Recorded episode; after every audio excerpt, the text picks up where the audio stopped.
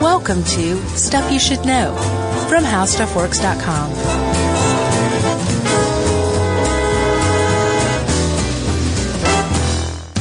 Hey, and welcome to the podcast. I'm Josh Clark with Charles W. Chuck Bryant, Jerry Jerome Rowland, and just the whole the whole House Stuff Works gang. Here to present to you stuff you should know. All three of us. Mm-hmm. How you doing? I'm good. Yeah. Yeah. I'm, a Uh, little, I'm a little caffeinated, I should warn you. Oh, A little bit, like when teeth are about to just come right out of my face. that's not good. Uh, you know, we did a video about coelacanths one time. Yeah, like, was it this day in history about when they think were so. discovered? Yeah, I ran across it. because it, it smacked is familiar to me, and you know the constant fear we have of recording an, an entire podcast over Mm-hmm. uh, is sort of always there. Yeah, the fear that sometimes comes true. yeah, so I I definitely went back and looked, and I was like, I knew we did something. yeah, we were trapped in a shipping container, right? Uh, I, I didn't watch it. I didn't either. I just, just- saw enough to say, oh yeah, I remember that one. Yeah, That really weird, weird thing we did. but this is really cool. I think. I do too. Coelacanths were, um, well, they're interesting.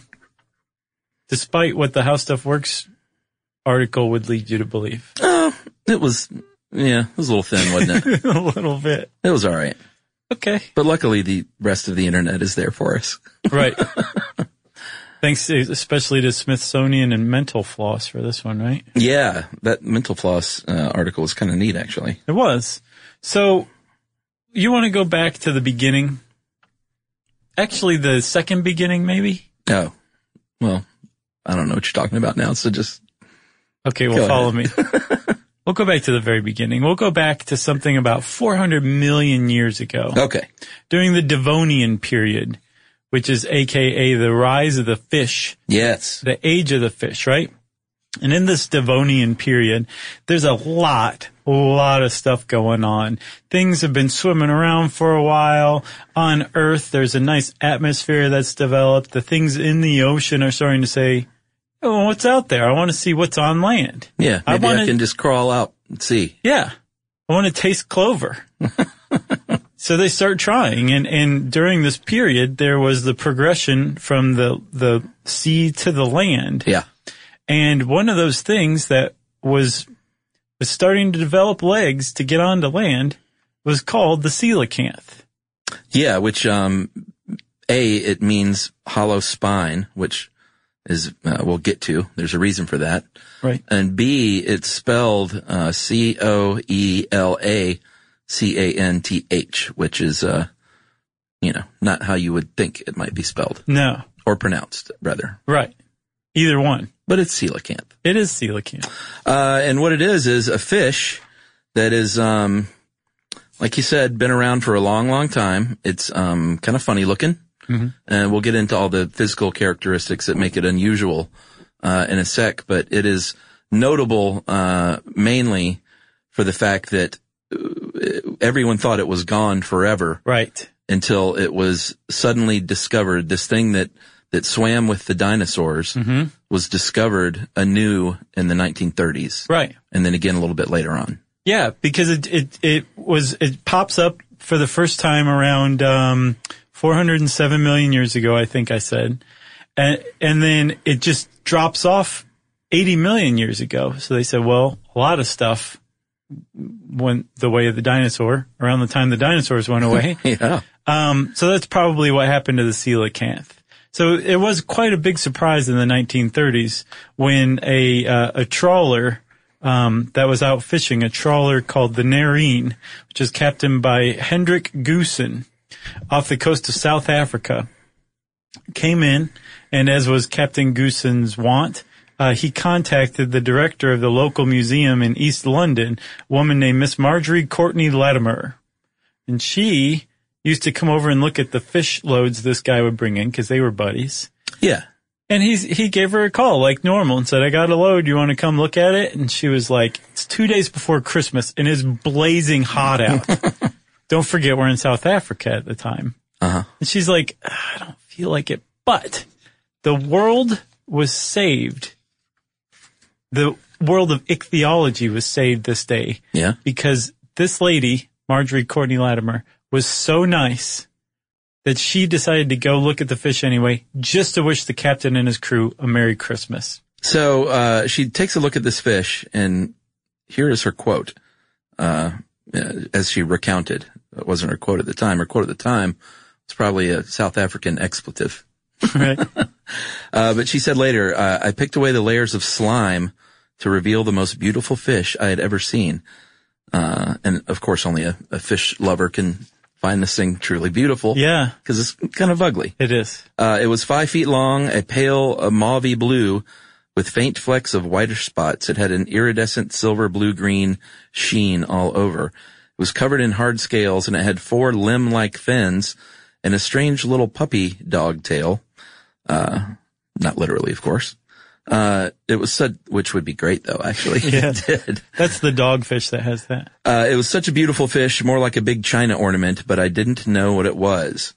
And um, it was pretty fateful that she was called in uh, to look at this thing because it ended up being one of the most important zoological finds of, you know, history probably. of the 20th century at least. Yeah. For sure. Yeah, this woman's curiosity, um, something in her said, this is weird. This is unusual. This is, this is something worth looking into. So she took it with her.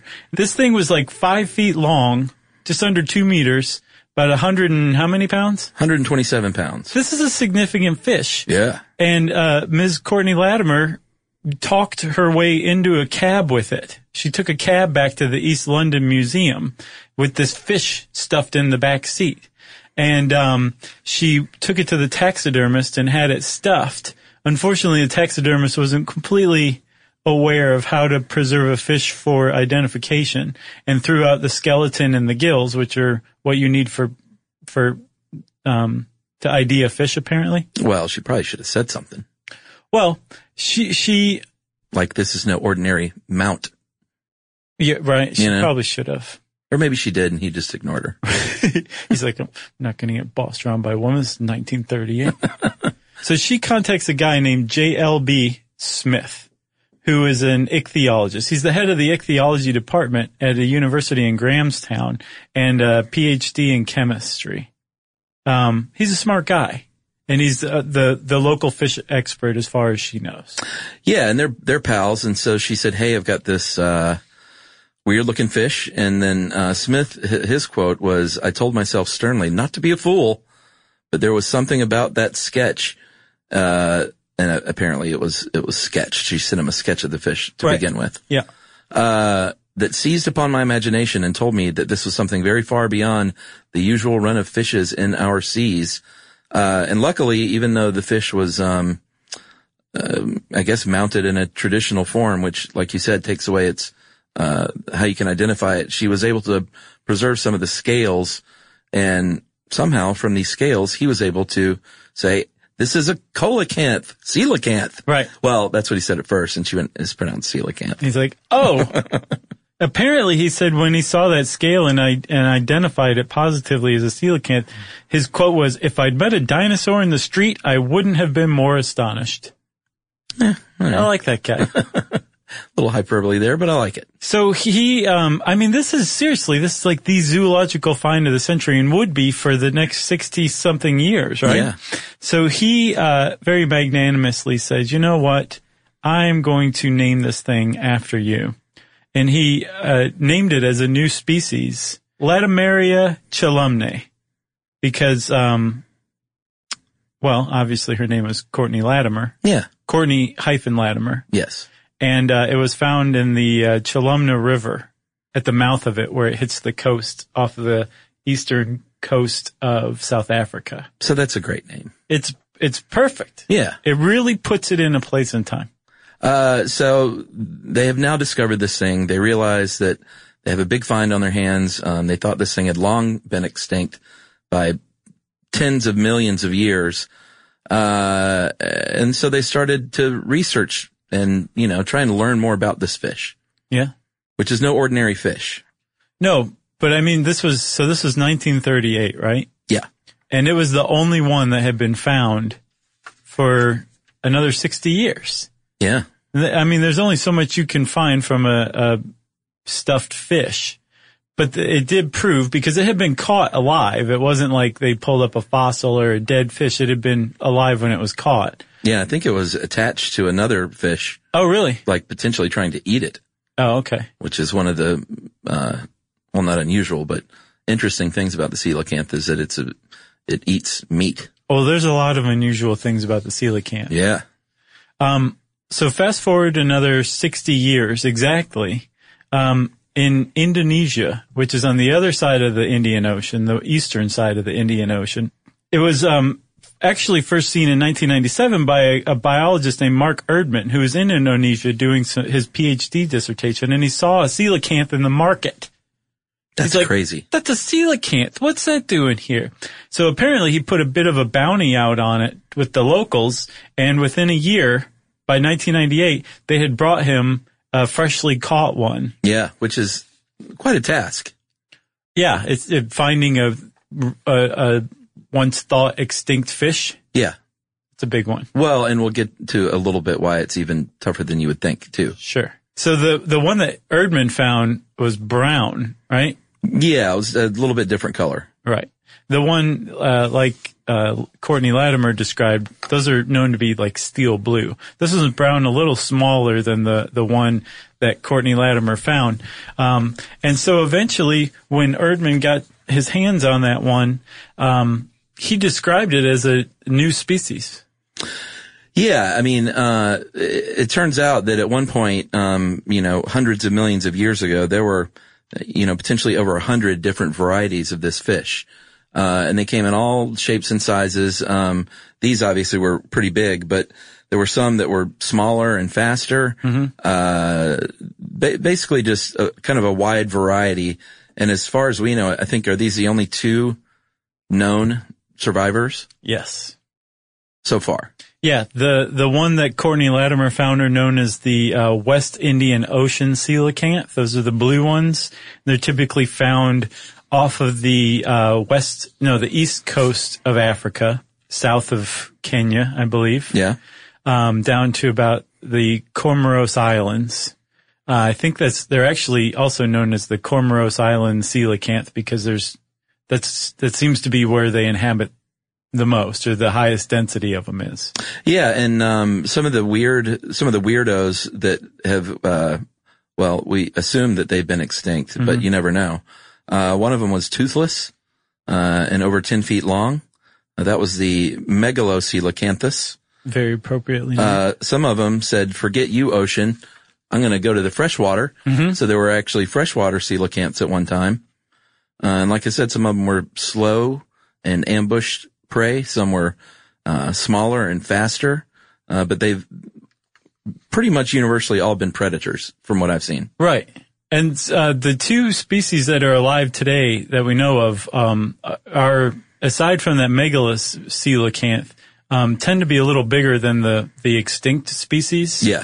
Which um, I read is a, a good. It's a good example of why they shouldn't be called living fossils, which is what they're frequently called. Yeah, that's Darwin's term for something that um, basically n- never changed. Right. Uh, and they've actually studied the genome of the coelacanth and found that they very much haven't changed. And the, uh, kind of the main reason is they haven't had to. Um, they've kind of stayed in the same places. And when you stay in the same places and you eat the same stuff, then maybe you don't change so much. I read the I read the opposite of that that they have changed enough that they that they have been evolving and a good example of that is that they're bigger than they used to be. Oh, interesting. Yeah, but the two species that are alive today, um, they have traced their genomes back and decided that they've been separated for several million years at least. Yeah, this one, uh, they finally got the full genome and they said that, uh, it, it does indeed match the fish's appearance of slower evolution, uh, in a journal published in Nature, uh, because they have a slower rate of substitution. Gotcha. Um, basically she, the, the, uh, the doctor, well, yeah, I guess she is a doctor. Just sounded weird to say that. The doctor. the researcher, who is also a doctor, Yeah. who is, uh, she said it may reflect the fact that they do not need to evolve quickly because they've lived in relatively unchanging environment uh, where there are few predators, uh, and they basically haven't needed to change over time like other organisms. Well, that brings up another thing too. There's a there's a big question. Why would they just drop off of the fossil record if they've been around this whole time? don't know. If they didn't just go extinct 80 or 65 million years ago, the um, only explanation I've seen is that the places where the fossils turned up were areas conducive to fossilization, like there was a lot of sediment that could turn bone into rock. Yeah. And then the areas that the living uh, species live at now are not conducive to that kind of thing, possibly because they're mostly living around volcanic rock that doesn't necessarily produce fossils. Huh. You want to take a break? Yeah, let's take a break and we'll get back and talk a little bit about this funny fish.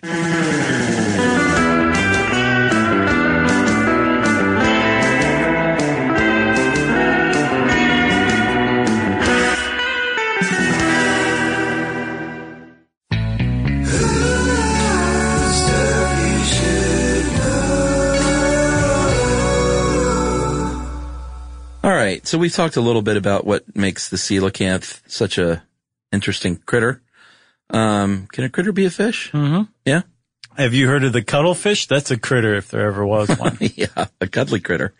Uh, so here are some remarkable things about the coelacanth. Um, they can live as deep. I mean, they're deep water dwellers. They can live as deep as 2,000 or more feet, but generally, uh, they think the, um, I think they generally live about 500 to 800 feet in what they call the twilight zone, right. which is still pretty deep. That it, remember our cave episode? Yeah. Um, that had the same thing. Remember there was like organisms that live in the dark, organisms that live in the twilight zone, and organisms that live in the lighted zone. Yeah.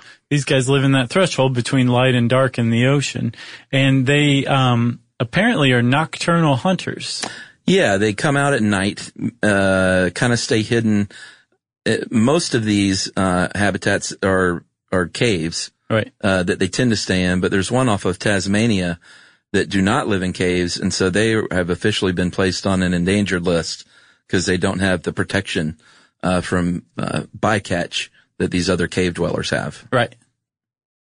That makes sense. Yeah. So the the um, average day or in the life of a coelacanth, or at least the cave dwelling um, species, they they'll you know the, during the daytime they're hanging out in a cave. They'll hang out in a cave with I've seen between up to twelve to sixteen other coelacanths. Yeah. Have a little coffee. Yeah, maybe just talk Yeah.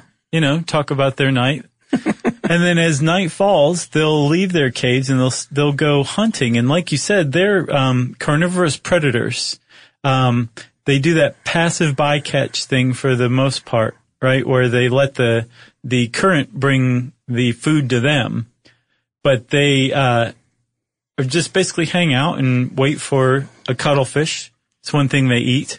Squids, other cephalopods, some fishes, but they seem to not um, show aggression toward one another, from what I understand. Yeah, and um, while they are passive hunters, they do have a, an unusual feature, which is, uh, like we said, one of many. But they have what's called a rostral organ, which just means it's in the nasal region in their snout, uh, and it's filled with a jelly-like substance that they think, uh, and they think most of this stuff. I mean, they've done a lot of good studying, but for something so rare, Right. you can't, you know, be super sure, but they think that it detects uh, low level uh, electrical signals and frequencies from prey. Yeah, like a shark or a ray. Yeah. It's an electrosensory organ where when living tissue contacts water, it can make an electrical impulse that can be picked up.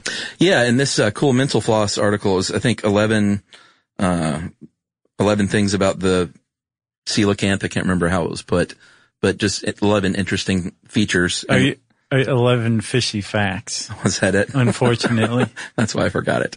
Uh, title aside, it's an interesting article. And, um, one of the things that they don't know why they do, and I have a feeling it has to do with that electrical frequency is they, Yeah. they'll swim nose down, um, for up to two full minutes, which is weird for a fish. They're just kind of hovering in place, head standing, right? Yeah. Yeah. And I guess, I mean, that- if they have that nasal, uh, bag of jelly that helps them locate fish, I would imagine that's what they're doing there, right? I, I imagine it like Tonto, like holding a railroad track. you know? Yeah. I think it's the same thing basically. So, um, when they catch their prey, they eat them and they can eat stuff that's way bigger than them because, uh, again, uh, which is this is um, unique to, to coelacanths among living things. They have a uh, hinge in their cranium that allows basically their head is convertible. The top of their skull can retract, allowing their mouth to open really wide. Yeah. So they can eat a large, large cuttlefish. Yeah, and I think the that feature also allows it to uh, their mouth to close with like much greater force. with extreme prejudice. Yeah, like when it's unhinged, Yeah. um, emotionally and physically, it can really close that mouth uh, super hard. Yeah. They hate themselves for eating cuttlefish. guess They so. just can't stop. So those are just a couple of the features. Another is, um, and we mentioned earlier that it, uh, the name literally translates into hollow spine. Mm-hmm. Uh, this is because they have what's called a notochord, which is a hollow pressurized tube filled with oil, where a lot of uh, fish start this way, uh, and then they'll eventually get a spine. But this doesn't go away. Right. And not just fish, vertebrates. Apparently, um, there's a lot of mammals that go through this. I think possibly even humans in the embryo. And the coelacanth just says, "I'm good with the notochord." I'm going to stick here. yeah, I'm going to stop here. Yeah. which is strange. it is strange. You want to hear some more stranges? I could do this all day. It- well, it's a strange fish. coelacanth, um, we don't quite understand how they reproduce. And the reason why is because males don't seem to have any sex parts. They don't have junk. They think possibly males grow it when they need it, but it's Okay. otherwise it's it's not around. They're growers, they're not showers. Right, exactly. That's exactly right. So we have no idea how they reproduce, but we know that the um, the mode of reproduction is called uh, ovoviviparity, which is however the uh, eggs that the female has get fertilized. Once they're fertilized, they gestate or the eggs uh, develop in the female, Yeah. and then they hatch in the female Yeah. and then the live fishes continue to gestate. Oh, and like the whole period it lasts like three years before they're born. So they, they go from egg to being hatched to being born within a three year period. And so apparently this does not make the mom coelacanth very happy. And sometimes she will try to eat her newborn pups. Yeah. So supposedly, coelacanth pups, that's what they're called, can dive really deep very quickly the moment they're born Get away from mom. to get away from their mom, who's like, three years, Yeah. three years. Paging Dr. Freud. Yeah. Uh, yeah, I think sharks may be the only other, uh, fish that give birth to live little ones. Is that right? I- I mean, most fish lay eggs. right. So th- it's definitely unusual. Yeah. It's, it may not be nu- unique. Um, but uh, the other thing about their their sexy time is there's also a theory that um, they are monogamists. Uh, Oh, and- yeah. I saw that too. in 2013, a, a German team, um, they had a couple of corpses of two pregnant, um, I believe the, the African version. Yeah, the Latimera Chalumne. And, uh, cause what was the, oh, I don't remember what the other one was. It was Latimera something else for the Indonesian version. Yeah. We'll just go with that for now. I, I was practicing pronouncing it. Latimera menadoensis. Okay. Wow. Thanks. Nice work. Uh, so they analyzed these two pregnant ladies, uh, unfortunately that were no longer with us. And they s- found out that they had, like, most definitely had a single father, Yeah. which they said was unusual. Sure. Cause one of them had 26, 26 little baby pups inside of her. Right, and they um they thought at first, well, maybe it's because the the coelacanth is so rare that the female wouldn't have opportunity to mate with more than one male, and they said, well, wait a minute. Well, that's true. well, no, not necessarily. Once they found out that they stay, They hang out together. yeah, in caves all day long, what else you gonna do? I don't Once know. once General Hospital's over, you're just looking around at everybody like, well, what do you want to do? Yeah. That's a good point. All right. Well, let's, uh, ponder that and take another break and, uh, we'll finish up with even more interesting things about the coelacanth.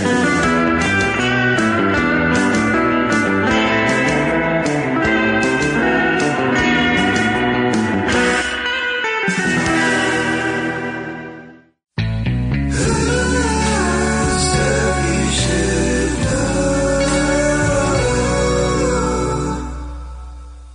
So these guys have live babies.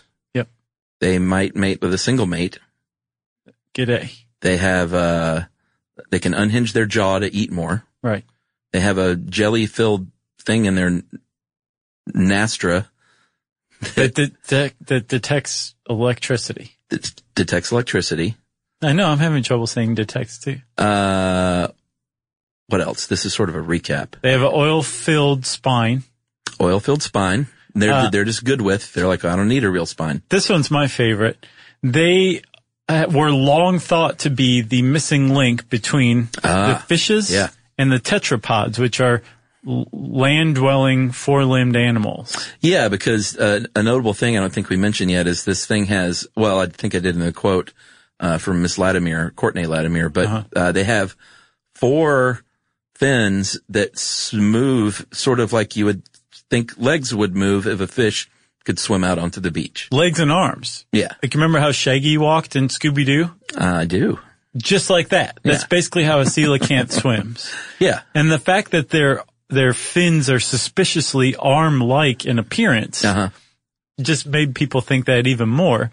What's more, their arms, what are called lobes, are attached by a bone that is compared to the humerus in humans. Yeah. So a lot of people said, well, that's it. It's the missing link. The coelacanth is the missing link between the fish and the land dwelling four limbed animals. Yeah. And apparently once the, the genome came around, Yeah. they said, no, A little disappointing. they said, yes, we're all related. Technically, we are all, um, what are known as sarcopterygians. Okay. Man. Um, which means we are, uh, fleshy limb vertebrates. So we're all that. Gross. So we are related, but it's not like our direct ancestor. In fact, we're l- more closely related to the lungfish than the coelacanth. But the coelacanth holds its place of honor as probably living on something of its own branch, uh, and is a very close cousin, if not bro, of the lungfish. So we're related by marriage Right. to the coelacanth, say. But we legally we probably could marry a coelacanth Sure. and have it not be super creepy, Right. except for the fact that it's a fish. Right. You feel its fleshy lobe fin uh, stroking the back of your head as you kiss it. Uh, I got something for you. That was, I'm just walking right past that one. Um, they taste gross, so don't think it's some weird delicacy. right? Uh, not, you know, that there are that many of them to eat. But apparently, if you do eat them, they can make you sick because these things are filled with urea, with oil, with wax ester and fat. Yep. Like what, 98.5% fat. That's just in its skull. Oh, I thought that was the whole body. No, its its brain occupies 1.5% of the, the area inside its skull. The other 98.5% is fat. And that's at the point that they're an adult Right, yeah, supposedly their brains are bigger proportionately when they're younger. and they just stay there. Uh, yeah. They're frozen in uh, perpetual, like, I guess, toddlerhood. Pretty much. They love life. Yeah. No responsibilities, no bills. Mom They and just dad wanna wipe watch- up after them. Yeah, exactly. What else? Oh, I got one for you. Okay. Vestigial lungs. Oh yeah. Man, I love these things. So they grow. They had CT scans done, and this is from the Mental Floss article Mm-hmm. uh, of these embryos, and they start growing little lungs uh, early in the the gestation period, and it slows down a bit. And then by the time they're an adult, the organ serves no purpose. Yeah, it's just there. Yep, that's a good one. It is. It was. It's almost like the coelacanth was an attempt, an evolutionary attempt, and it's just like "Nah, I'm gonna scrap this design. Let's move on to the lungfish. Yeah, maybe so. You know. Um, one of the things that struck me though, Chuck, was when they were talking about how a couple of females that had fully formed young uh, in them, ready to be born, uh, were caught. It's like that was a lot of the coelacanth population that got wiped out with those two caught fish. Yeah, I mean, if there are only hundreds, then everyone matters. Yeah, they think that there's possibly about a thousand of the uh, ones that live around Indonesia, and far fewer of the ones that live uh, off of the west coast of Africa on the western side of the Indian Ocean. Um, and as a result, both of them are on the endangered species list. They're both protected. And the problem is, is that if something happens to these species and these species die out this time, the whole order is gone um, for good this time around, Yeah. unless we revive them uh, with some of their DNA. Yeah. All right. I got one last one. Okay. Um, and this was on Mental Floss's list as well. Okay. uh, under the title "A Prominent Hematologist Once Wrote a Coelacanth Operetta." All right. So that's an attention grabber. Yeah. Uh, and apparently, in 1975, there was a man named uh, Charles Rand of Long Island University, and he was a hematologist and um, was doing some work with the coelacanth. And uh, this was when the big revelation was when they learned that it gave birth to live young. And he, I guess, was a, a music guy and decided to write a little operetta about this discovery titled A Coelacanth's Lament or Quintuplets at 50 Fathoms Can Be Fun. All sung to the tune of uh, various Gilbert and Sullivan songs. Right. That's How a about hema- that? That's a hematologist for you, Wow. for sure. I have no comment on that. Well, I, I mean, it speaks for itself, right? Other than I wish this was on tape somewhere. Surely it's on YouTube. Everything's on YouTube. You think? Yeah, sure. You want to go over some of these other quote living fossils end quote? Yeah. Um, so again, there was there's some fishes out there that may have made the jump kind of to land or almost did or what have you, but there's there's some interesting fishes that are worth mentioning. Speaking of making the jump, did you see that shark that jumped into the boat the other day? No. There was a fisherman, uh, and I guess the shark just did, you know, one of their famous, uh, there's a great white, Oh God. did one of its breaches where they just jump out of the water. Right. And this thing did that and landed in a dude's fishing boat. wow. Uh, and he, he got banged around a little bit, but was not like, you know, uh, bitten or anything. And basically went into his little control room, I think, and called for help. and this shark, like, I mean, it was kind of sad. I think the shark just died. Uh, Uh, but there were pictures of it. It's, it's huge. It's like eight feet long. oh my It was God. not a little guy. Yeah. Can you imagine? No. My God. That guy did the right thing. He ran. Yeah, he pooped his pants too. yeah. I may have jumped into the water had that happened. Uh, all right. So, uh, living fossils, um, the bowfin. Yeah, the dogfish, mudfish, or grindle. I like uh, dogfish. Yeah. Th- this guy, I looked all these up. Uh, li- he lives in the Mississippi River Basin Mm-hmm. and the Great Lakes, uh, and other places, um, and are pretty mean, supposedly. Well, Like, eats small mammals, snakes, frogs, other fish. yeah, Like, they'll, they'll go after you. right. Um, it's sort of normal looking, just sort of a long fish. Uh, nothing remarkable as appearance wise though. I'll tell you one that's remarkable appearance wise is the gar. Yeah, you know, I just saw a long nosed gar They are so ugly. last weekend and I was like, it was floating dead in a lake. Mhm. I was like, what in the world? Cause it, it, I went by it at first. I was like, was that a swordfish? It's Right. like, well, no, it's not a swordfish. Right. But in the long nosed ones, I mean, this, this thing had a, he had a 12 inch beak. Oh. I mean, it looked prehistoric. Yeah, they very much do look prehistoric, which is one of the reasons why they're called a living fossil. Um, and they are just mean. Apparently, they're known to kill other fish, n- even not even to eat them, Yeah. just because they were in their way, basically. Yeah. Like you see this nose? Yeah. And you can't eat gar. They're inedible. And as a matter of fact, if you eat their eggs, it will kill you. They're very toxic to humans. Yeah. And they just go around killing other fish. So they're not the best thing to have in your lake if you like to fish in a lake. No. And they, um, did you ever see Vernon, Florida, the documentary No, I've never seen that one. by the great Errol Morris? It has, uh, one of the interviews. Uh, it's one of my favorites is with a guy talking about, talking about the garfish. oh, really? yeah. I got to see that one. Come across one of those. Oh boy. I finally saw Thin Blue Line for the first time. Oh yeah. That's a good one. It is really good. You probably saw it after the parody of, uh, documentary now, yeah. I definitely did. I saw the documentary now one which first. they nailed. Like it's like Yeah. perfect. They really do. One of the great shows. Uh, what's next? Hagfish, Yeah. mud dwellers. Yeah, they basically look like eels, but they're fish. But the, the interesting thing about hagfish, aside from the fact that they don't have any eyes, is that they eat fish from the inside out. Yeah, I think you underplayed it when you said they basically look like eels. It looks like something out of Dune. Okay. Like the body looks like an eel, but have you seen the the front end of this thing? Sure. It's frightening. Oh yeah. And to think about that crawling up in you and eating you from the inside out. Right. Because if you're a dead or dying fish and you're like, oh man, I hope I hurry up and die before a hagfish finds me.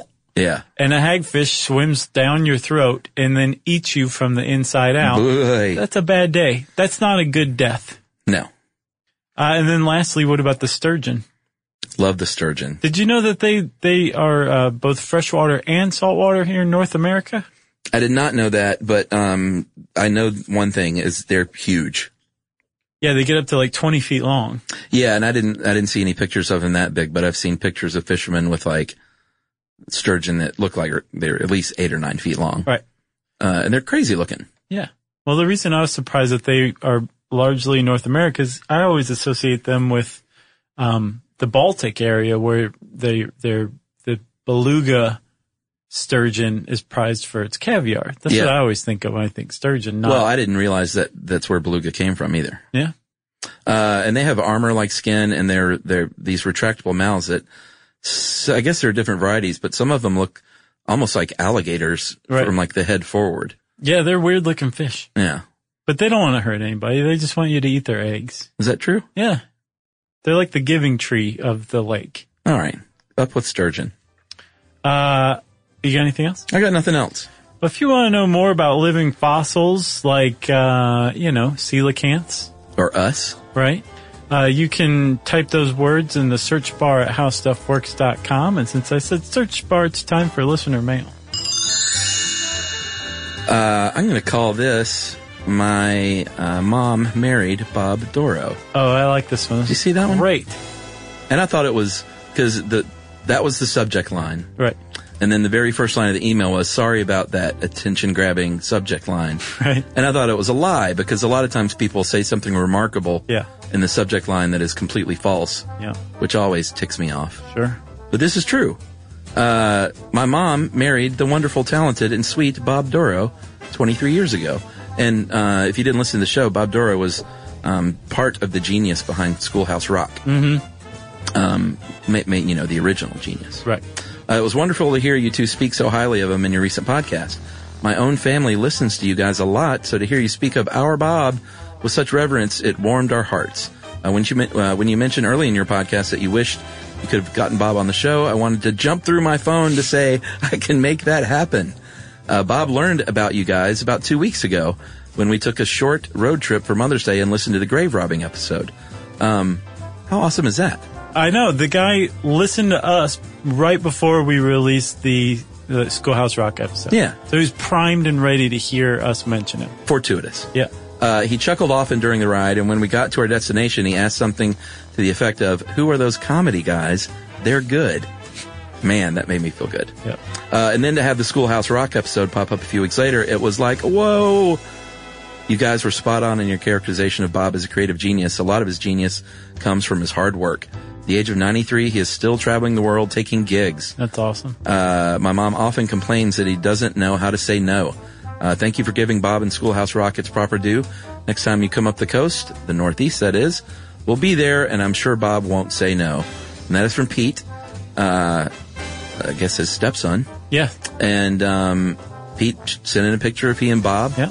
And, and that's him in the flesh. It's pretty awesome. Pretty neat. Uh, and you should go to www.bobdoro, D-O-R-O-U-G-H dot com and just check it out. Yeah. 93 and going strong.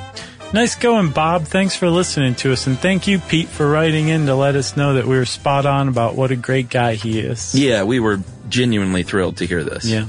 Uh, if you want to genuinely thrill us, you can tweet to us at SYSK Podcast or I'm at Josh Um Clark. Uh, you can hang out with us on Facebook.com slash Stuff You Should Know or slash Charles W. Chuck Bryant. Uh, you can send us an email to stuffpodcast at howstuffworks.com. And as always, join us at our home on the web, stuffyoushouldknow.com.